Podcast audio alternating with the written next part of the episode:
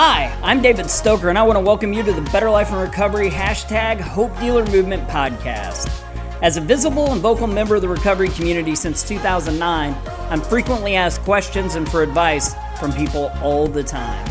Some are curious, some are still using, some are in recovery, and some people just care about somebody who's currently struggling with a hurt habit or hangup. If people in my community have those questions, I guarantee that people everywhere are looking for answers as well. We started this podcast to give you answers and support because not only is recovery real, it is amazing. Hope you enjoy the show. So, this week I have uh, a local celebrity, I guess. um, his name is Wayne Nale. He is a person in long term recovery. Yep. Uh, what was your path to recovery? Oh, um, mine was through the church. So, uh, lived in California, grew up in California. Circumstances wound up in Florida, and my grandparents invited me to church, and um, it was from there. The first day, first time I went was um, I was still a vandal. I was still that that guy that just destroyed stuff, and and so I sat in the back and carved into their into the pew, actually with my knife carving into the pew of the, at the church, and I felt guilty about that for my grandparents because they took me in when no one would. Um, so then the next week I told them, you know, I'll go back with you. I'll sit and I'll listen, and I'll just I'll be I'll be good. And when I listened, it, it just hit me. It was something different, and it was something I needed. And so I went up and um, almost uh, about half an eight ball, and put that on the on the altar. Left my my dope, my cigarettes, my weed, everything on the altar, and I walked out. Aren't you only supposed to tie 10%? yeah, yeah. You know what? Thinking back, I, I maybe overdid it, but uh, but it was all or nothing, and so I that's that's was my that was the day I got clean. That was uh, in August of twenty or nineteen eighty nine. okay. Oh, wow. So, Yeah, so it's over, been a over three decades ago. Yeah, thirty years. So uh, here in the podcast, and per- me personally, uh, we are firm believers in a, a lot of things.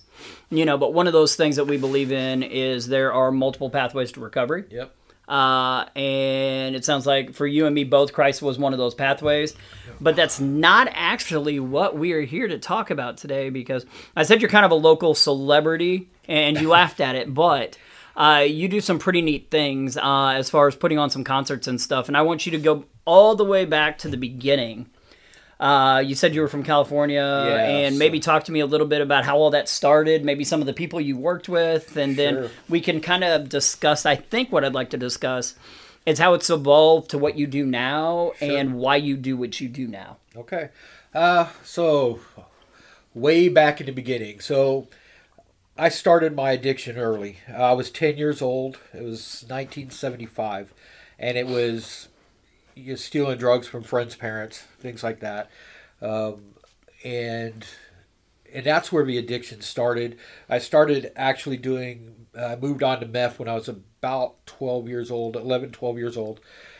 And everything just ramped up. Well, the the group I got involved with was it was a very underground type thing, uh, and I got involved in the music in the hardcore music scene. Uh, We're at in California, by the way. I was in right outside of San Francisco. Okay. I was uh, uh, at that point. I lived in Alameda, which, if you've ever watched, uh, what's that science show where they they test all the theories? Ah, I can't even think of it. Anyway, uh, all the tests that they did out at the runway and all that, that was right by my house. It was Okay. Alameda, look across right over to San Francisco, and um, I got involved in in local music. Um, just working with some bands, friends that were in bands and all that.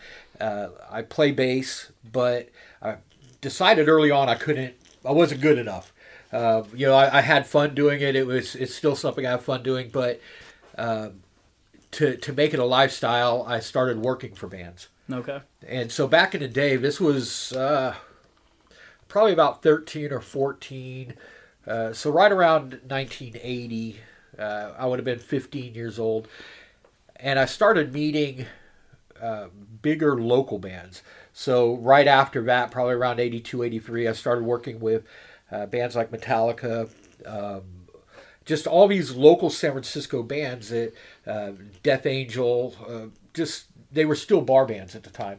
Well, to get into shows for free and actually to get into the bar shows, you had to be with the band. So I'd carry equipment, I'd do all this, and it just evolved from there. Working with bands as these bands grew, um, I got to meet more people. It, it was just music became how I identified with myself. I was an addict full blown at this time, but if you ask me um, what was important in my life, it was music.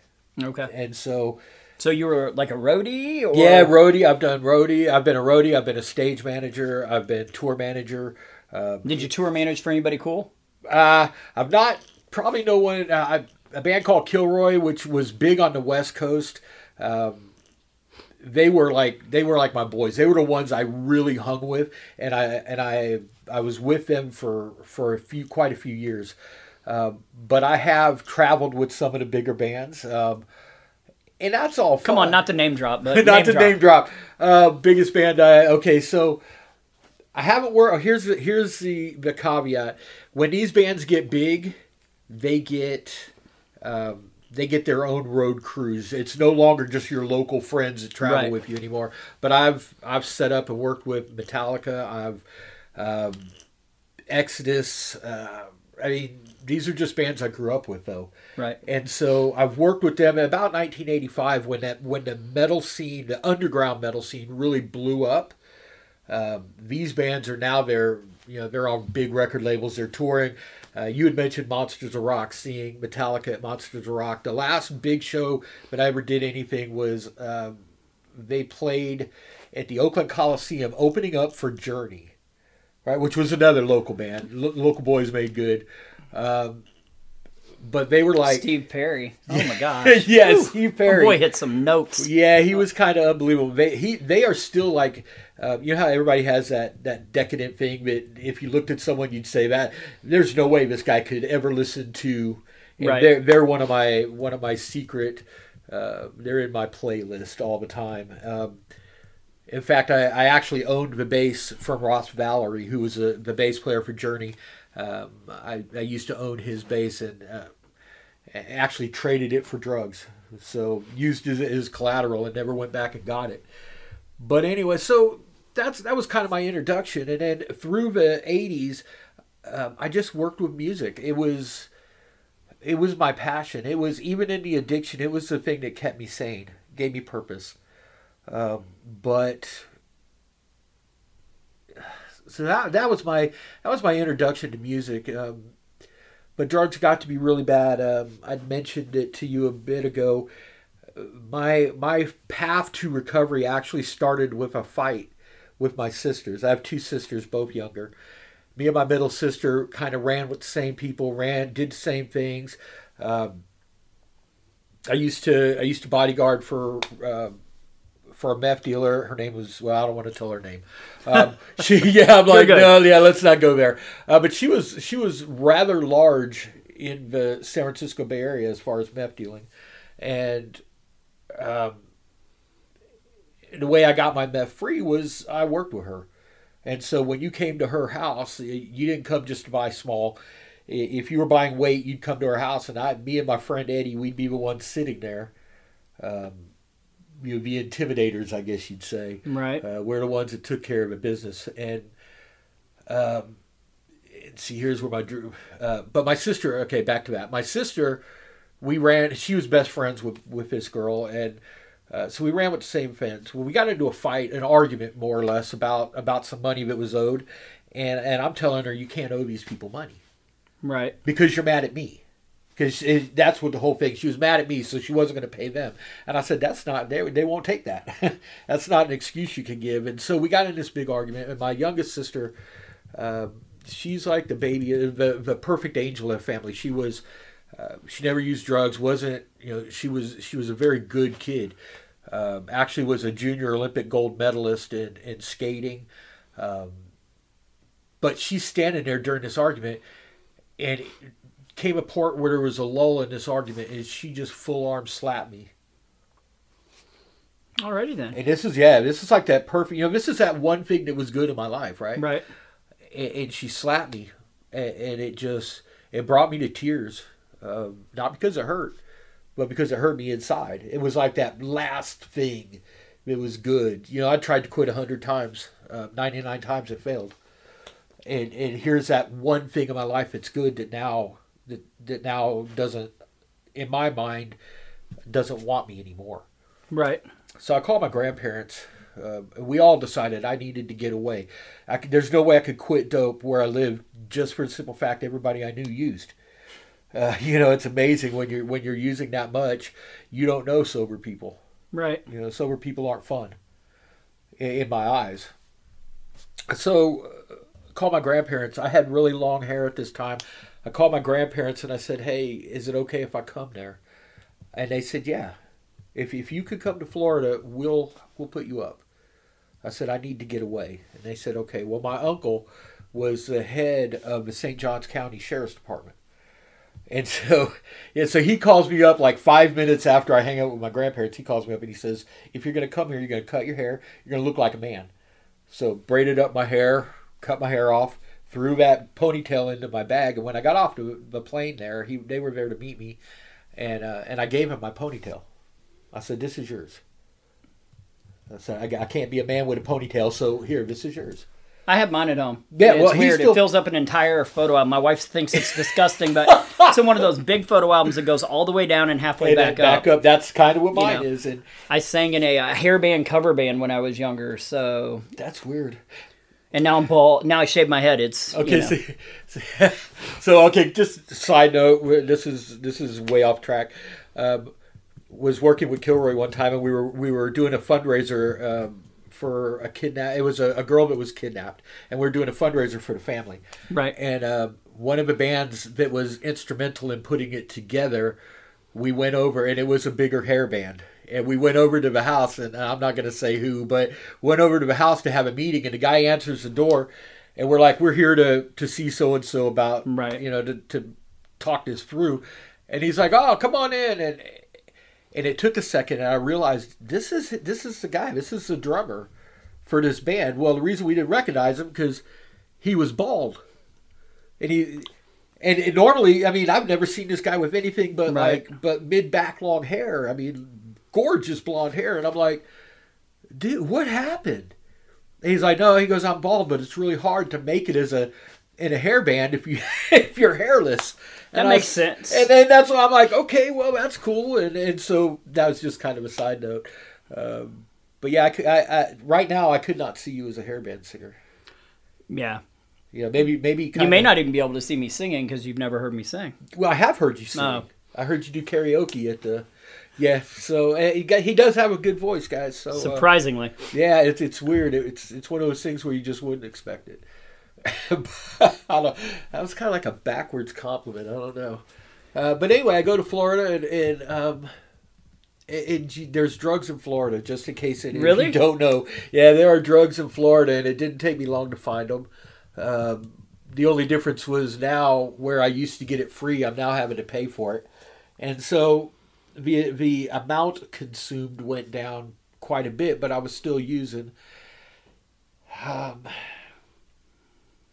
long story short, my my grandparents invited me to church. I was down, had no money, and they're like, "We'll we'll give you food, we'll feed you lunch if you just go to church." And I said, "Okay." I wasn't living with them anymore. I'd moved out on my own, doing my own thing, and um, so that's the first time I went back to the church.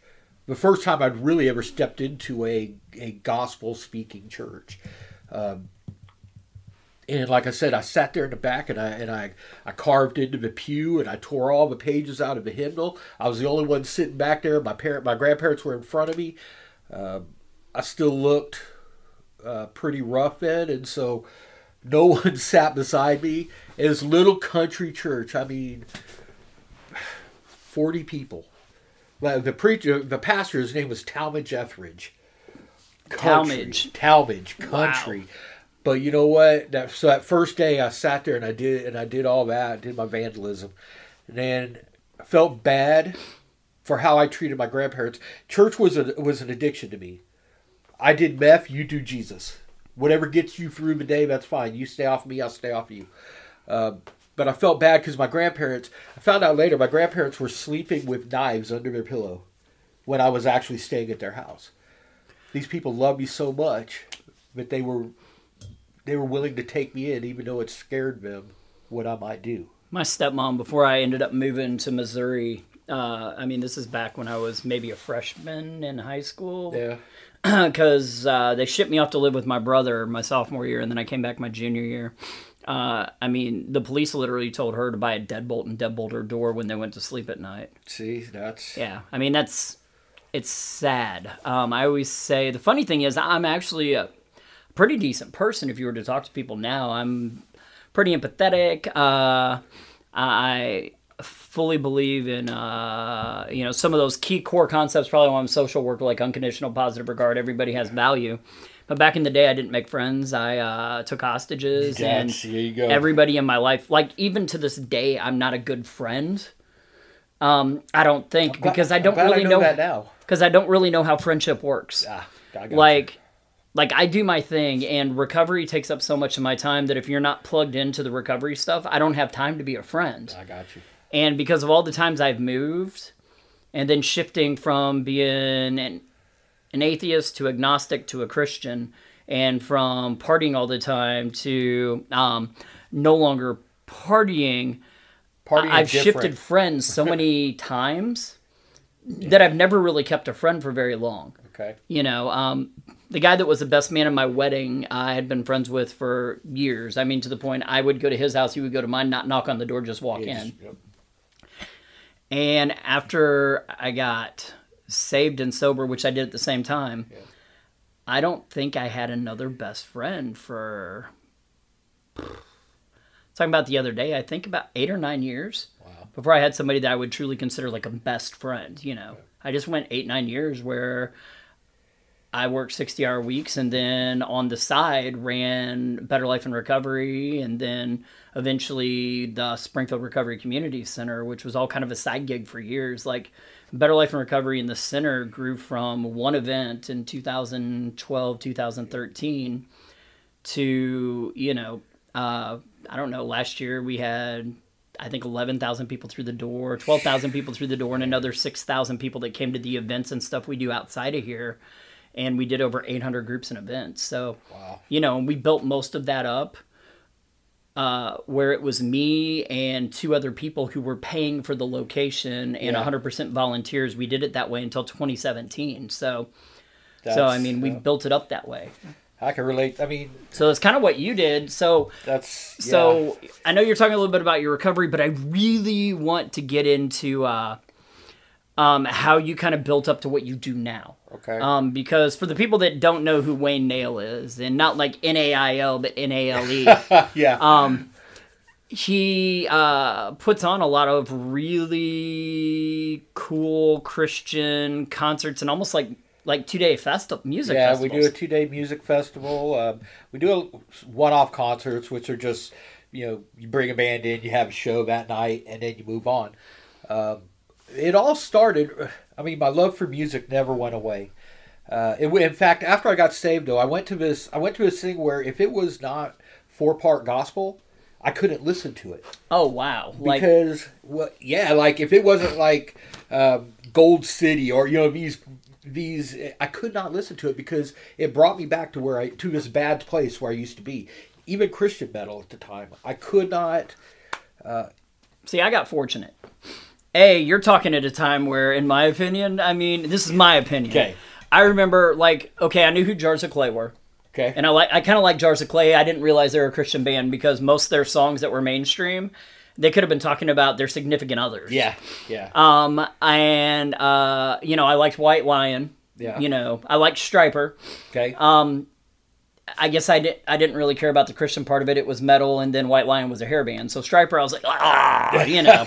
um, they kind of rocked out, and you know, with names like "To Hell with the Devil" and stuff like that, Yes. I was like, this is awesome. this can't be Christian. you know, but I, I also listened back then to a lot of. I mean, I remember when Luke Skywalker came first came out. I remember when NWA first came out. When TRU first came out. So I listened to a lot of uh, rap that what people I guess would consider gangster rap. You Yep. know, Ice T, all, all stuff like that The back in the day. yeah, Before Master P was Master P, there was TRU, and I mean those whole bands. South Park Mexican. I mean, just so many different things. Captain Screw. But anyway, um, I digress. so I listened to all that, and I'll be honest with you. When I heard like DC talk, I was just like, oh my gosh, this is horrible. it's like, like it's there like was going back to Sugar Hill Gang.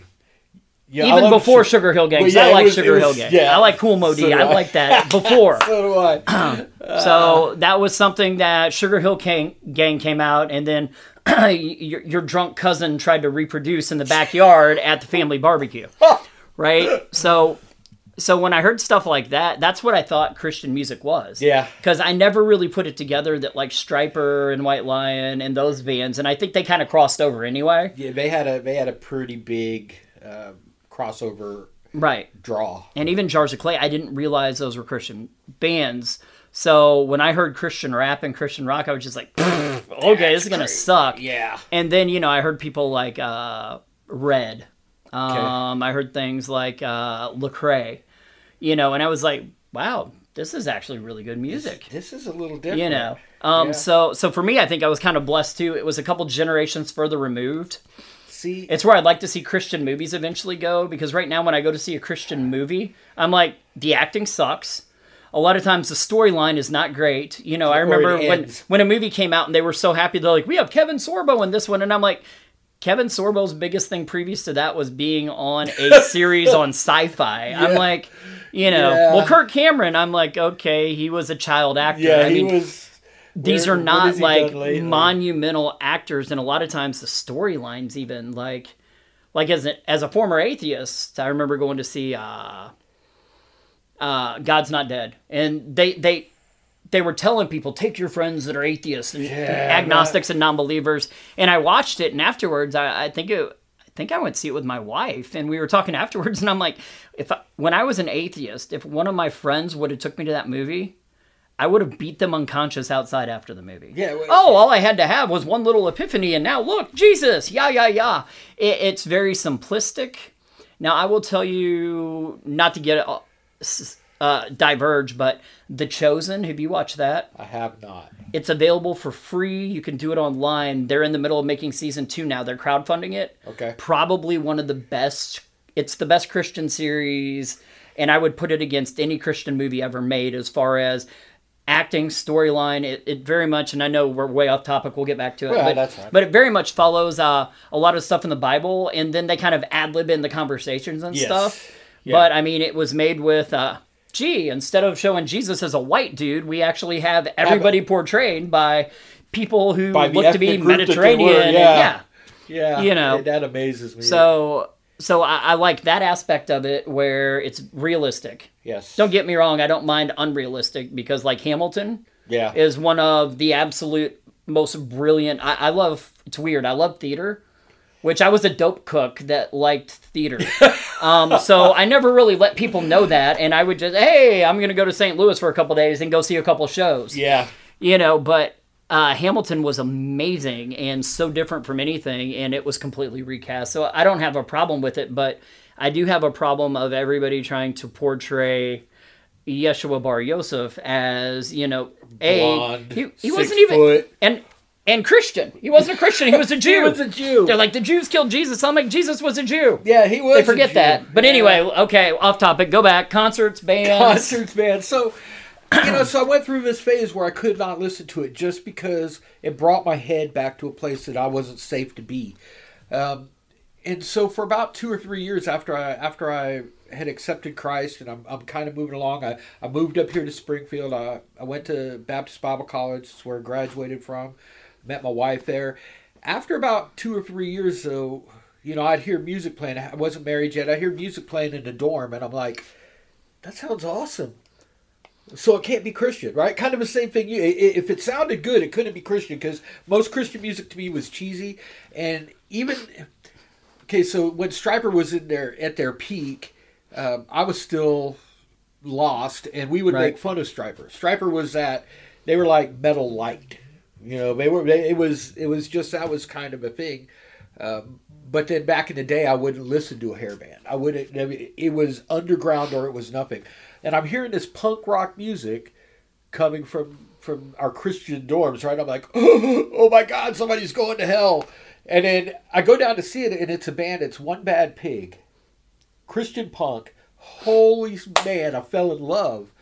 Once they, you know, they're like, no, dude, here, this is Christian music, and so I start listening to it, and uh, the message was strong, and I'm like, wow, you could do Christian music Right. good, um, hard music good, and so that started my reigniting my love for hard music again. Um, I can get that. I, I remember when I started, and somebody's like, "Well, what do you like to listen to?" And I was like, "I listen to literally everything." Yeah. And they're like, "Okay, if you like uh, Linkin Park," I'm like, "Yeah, I love Linkin Park." Okay, listen to Red.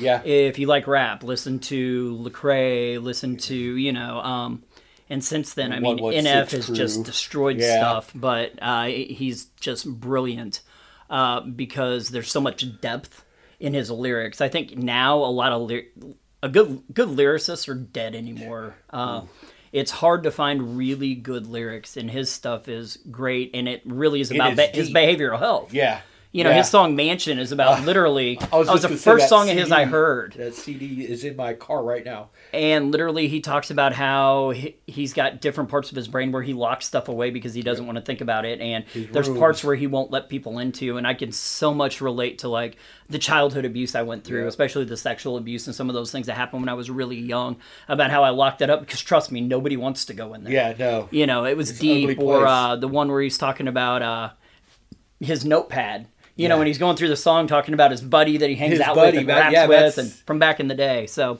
anyway That's his friend. I mean, but yeah, they're like, if you like country, listen to Third Day. The lead singer sounds just like Travis Tritt. Um, you know, and now like uh if oh, you like if you like rap, there's a guy out now called C Blood. Letter C Blood. And man, the dude is phenomenal, up and coming. Um, I haven't heard him. yeah, he was uh, he was he was the bad guy. I mean, he he lived that gangster lifestyle and then accepted Christ, and and he is just uh, still unknown, but needs to be known. He he's got that just that dirty rap style, but honors God with his lyrics and, and very honest. Yeah, and and one of the problems I think I have sometimes too is I think because of the recovery space, there's a lot of people that are like body brokers and stuff like that that have gone to rap to try to promote uh, these treatment centers that they're going to funnel people into. Yeah. And because of that, there's so much crap rap out there Yeah. from people in recovery that I think sometimes it almost alienates people. Yep, I agree. You know. So okay, back to so, you started you heard the band, started listening to Yeah, music Yeah, so I started again. getting back into music again. More is just you know, that's what I listened. that wasn't to. like the Gaithers. Yeah, no, it wasn't the Gaithers. Definitely not the Gaithers. Um, and I'm listening to all these bands like Tourniquet and Mortification, um, Living Sacrifice, and these guys are just amazing, hard underground metal. And so from that, so now fast forward to to I don't know, probably ten years ago. I, I decide I'm going to do I want to do a devotional, right? I'm a pastor, and so I want to write a devotional that's geared towards people who don't know Jesus. I don't want it to be cheesy. It's not going to be, you know, I want it to be well done um, life stuff, real life stuff. And so here's another thing you got to know about me. I'm lazy. So, so, Okay. so yeah, I mean, I, literally, I, it seems like I'm always busy, but, but it takes me a minute to get moving. And so I'm like, I don't want to do all this work. That's a lot of work to write a devotional, you know, a big devotional and, and get all this out there. So I, at this point now, I know a lot of bands, a lot of Christian bands. Right. Uh, we we were doing hospitality where bands would stay at our house. We were, uh, we had put on a few shows. So I'm like, um, I need to do something, and so I call all these bands and I say, Hey, would you contribute? I want something real. I want something from your life that I can give to someone else and say, "We know what you, we know what you're going through." Right. This isn't just some guy who grew up in the church and never, never was, never had, never did dope, never was abused, never was. You know, these are real life stories. Yeah, I think the church kind of fails sometimes there, honestly, because Man. because it's almost like Instagram or Facebook, where everybody. I mean, the they're dressed to the to the nines and they put on their best face and Yeah. and they sit there and they act like they don't have problems and that's why the person sitting next to them with problems. dies dies by suicide a couple days later because Yeah. they feel like their faith isn't strong enough because if it was they'd be like everybody there so i think you Yeah, know if you're one of those people in the church please oh. be transparent that's all be- i'm saying You know, if you're honest with somebody, it's a ma- it's it's amazing how honest they'll be back with you, and that's what we wanted this to be. We wanted to be honest, and so all these bands started jumping on. Bands I'd never known were hearing about it from other bands, and they're like, "Hey, we'd love to do this with you." And I said, "All right." Uh, in fact, and so we did this. They they sent me all this stuff, and we put it together, and and then we give these out at secular concerts. Um, it's amazing. People would take these books. And so we did the first book, and then we did. We're like, okay, we're going to do a second book. This was two year a year later. We're going to do a second book. I was talking to you know Dan Streety. yeah Okay, so I'm Bred for talking War, to yeah, Bred singer. for War. if you haven't Amazing. checked them out again b-r-e-d for the number war if you like metal check out Bred for These war These guys are, are just amazing and, and even better people. And so I'm talking to Dan and I'm like, man, it would be so cool if we did a concert. And he's like, yeah. I said, yeah, you know, like a festival, a hard, because there's all kinds of music festivals out there. But at this point in the Christian scene, it was all CCM stuff. If you were a metal or a hardcore band, you had to, to jump on Warped Tour or something. And I'm like, no, this is was be a Christian. And he's like, okay, then let's do it. And I'm like, wait a minute. I was, yeah, I was like, dude, I'm just talking, right? And he's like, no, let's do it. And so okay, so that's where. So the second year we have a book, and we do this. It's Chains Unchained Festival. We had I think 18 bands the first year, uh, over two days, and we had about. I don't know about 250 people. So it was it was decent. We didn't make any money. And here's another thing you have to know about us. We everything we do is through our nonprofit is Next Level Christian Promotions. We sponsor all. We're the ones that promote these shows. Chains Unchained is the name of the festival. And through Level, we didn't want to be just making money right um, we wanted to bless our community, and so the only people that get paid at our shows for doing our shows are the bands, the bands and the people who do the production, the sound guy, the light guy. Um, everything we make overpaying bands and production, we give that money away. Nobody gets paid. like nonprofits Non, or- yeah, nonprofits, non smaller nonprofits that aren't, you know, like we have, you know, the big food. Uh, what's it? The big food nonprofit. Ozark Food Harvest? Ozark Food Harvest. Those guys are huge, and and they have no problem doing what they're doing. right But so we reach out to smaller food pantries. To, um, you know, here in Springfield we have uh, uh, the Burrell Center, huge. I mean, these guys are big, but we have a lot of guys like you guys that are community based right and and are doing the work. And so we're like, how do we make their lives easier? Well, we raise money um, for them, and then so the first second year it was it was that it was the third year, a guy makes a CD for us.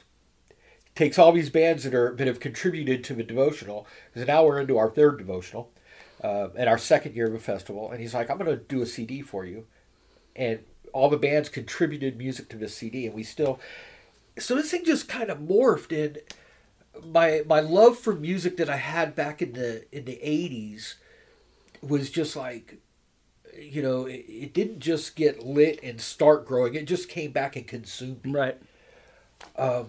My passion for for the addiction community um, that was who i was. You know I, I came out of that and and i cannot not reach back into that. Right and so our our mission statement um, it says, you know, we're here to the, church. Many people fall through the cracks of the church, right? Um, we have homelessness that's out of control. We have addiction that's out of control. We have poverty that's out of control. We have abuse and human trafficking in this city that is out of control. I think I saw something the other day, and it said uh, Missouri was second only to I think maybe it was Alaska for uh, uh, men killing women. And Greene County, often when it comes to domestic violence, is the number one county Number in one the county. state And you know so what we're looking at is one of the top two, top three worst states Yeah. for you know spousal murder. And uh and then we sit here in Greene County and kind of I heard we went to to like second or third and then I think we're back to first again. If you look at our homicide rate Yeah, it's I've just seen numbers from last year to this year from March through June and we almost tripled our homicides from March through June of last year. January through June of last year compared to January through June of this year uh, our opioid overdoses, we saw 120% increase. Uh, March through June, we saw an 88% increase in drug overdose deaths. March through June last year, this year, we saw almost a 40% increase in suicide deaths, and that's all Greene County statistics. Yeah, if overdose deaths are huge. We, I mean, four people that I know of last in the last two weeks. Um, it's a solid. One was a solid person that I thought was doing great, and um, man, it just you never know. And and you look at Springfield and you don't think. You know, we're we're Oh, we're the buckle of the Bible we Belt. are the heartland, man. You we are, but the issue is we're right in the middle of the country, and the same thing that makes the same thing that makes us really good to be able to do the shows we do, because every band travels east and west and north and south, and we're right there in the middle. right. But it's also why we have such a, a huge dope problem. It's also why we have such a huge trafficking problem. Is that we're right in the middle, and if you're going coast to coast, you come right through here. Yeah, we're. I mean, we have St. Louis is kind of that crossroads where we have multiple interstates that go through it. Yep. It's like uh, 44. What is it? 270. Yeah, Uh, you know, numbers- I don't do numbers. So yeah, so I mean, we've got stuff coming down from uh, Canada that's being brought in through Canada. We've got stuff coming up through Mexico, Through through, Mexico Texas. to Chicago. Then we've got stuff being brought through from both the coasts that are coming in there through. I mean, we're kind of, I mean, it made it awesome for the industrial area Yeah. era, era, but you know, as uh, chaotic use has grown eh, just rampant. And i think as more environmental things like you're talking about like you know institutional racism uh Yep. intergener you know multi-generational poverty uh uh, trauma that we that's unaddressed and mental health that's untreated and then unemployment rates and hopelessness. And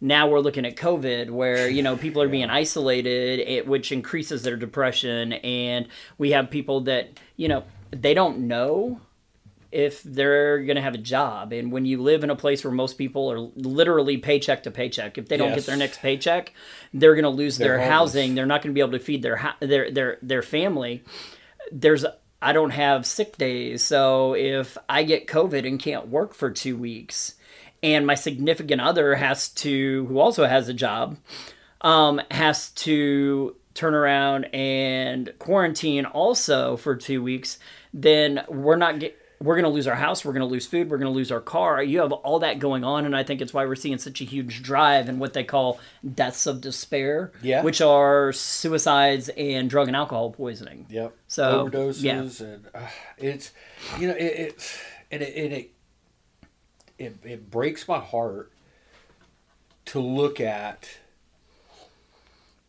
the way everything it's like the perfect storm everything's come together and the big cities get all the attention. St louis chicago. Right. Uh, here it would be st louis or kansas city uh, then maybe going over to oklahoma. But springfield's ac- we're the third largest city the third largest metropolitan area in missouri. And it just seems like everything has uh, blown up here. Um, but that that's what drives us. Um, somebody took time when I was when I was addicted.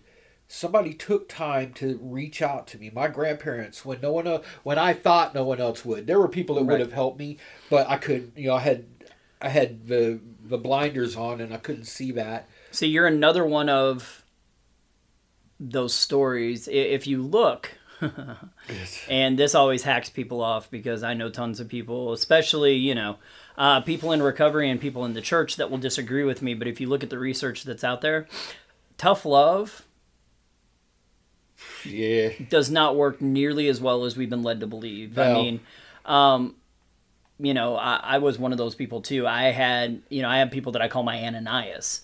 you know, that reached out to me and loved me when I did not love myself, who saw value in me when I saw no value in myself. You know, my sister, I tell people my sister enabled me to life because I would have been dead many times over if it wasn't for her being that one person in my life that loved me, treated me with respect, even though I was where I was and it done and was doing what I was doing. And if Yep. it wasn't for her, literally, uh, I would be dead. I mean, there was a she walked in and found me dead once after I slashed my wrists and fortunately was there to call an ambulance and that was after her tough love experience where she was like if you don't quit I'm going to be gone. Yeah. Can't keep doing this. And fortunately, she came back like 15 minutes later like what is I think what was I thinking? I can't do this to my brother. And found me unconscious in a pool of blood in the bathroom. See, So yeah, I would agree with you on the, t- the tough love.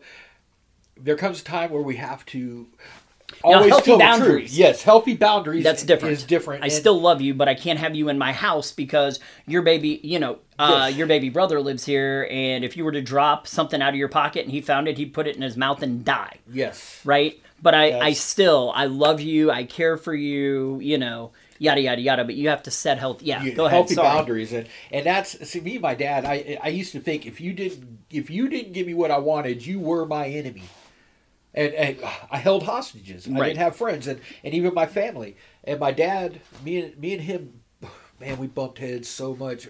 He was my if you'd have asked me who's your worst enemy until I was about 25 26 I'd have said my dad. My mom loved me my mom loved me unconditionally because she would give me everything I wanted. Right. she really didn't, but she didn't give me everything I wanted, but she did love me unconditionally. My dad, I didn't see that because, you know, addiction lies. Right. And so, but after I got saved, he was my best friend. I don't like the tough love. I like the boundaries. I, I will be honest. Um, I will not tell someone a lie just to make them feel better, but I will not shut someone out of my life because Right. um, you know, you may not come in, like I said, you may not be allowed into my house. But if you have an issue and you want to talk to somebody, let me know, and I will meet you at Starbucks. I will meet you Right. at, you know, we'll sit down and we'll talk. hey guys, we're gonna stop this right here. Um, and we're gonna pick up exactly where we leave off here in our next show. I hope that sounds great to everybody out there. Join us again. That's right, next week. Thanks, guys. In closing, I just want to thank you for listening to the podcast. Please join us every week for new episodes. If you want to connect with us further, if you have any questions, topics you'd like to hear in the future, or maybe would like to be on the podcast sometime, you can connect with us at betterlifeinrecovery.com. Uh, there's a Better Life in Recovery page on Facebook, or you can, uh, we're on Twitter, uh, BLIR underscore NPO. Also, this podcast is part of the Studio DNA Podcast Network. You can find out more about the network at studiodna.media. Thanks a lot. Y'all have a great week.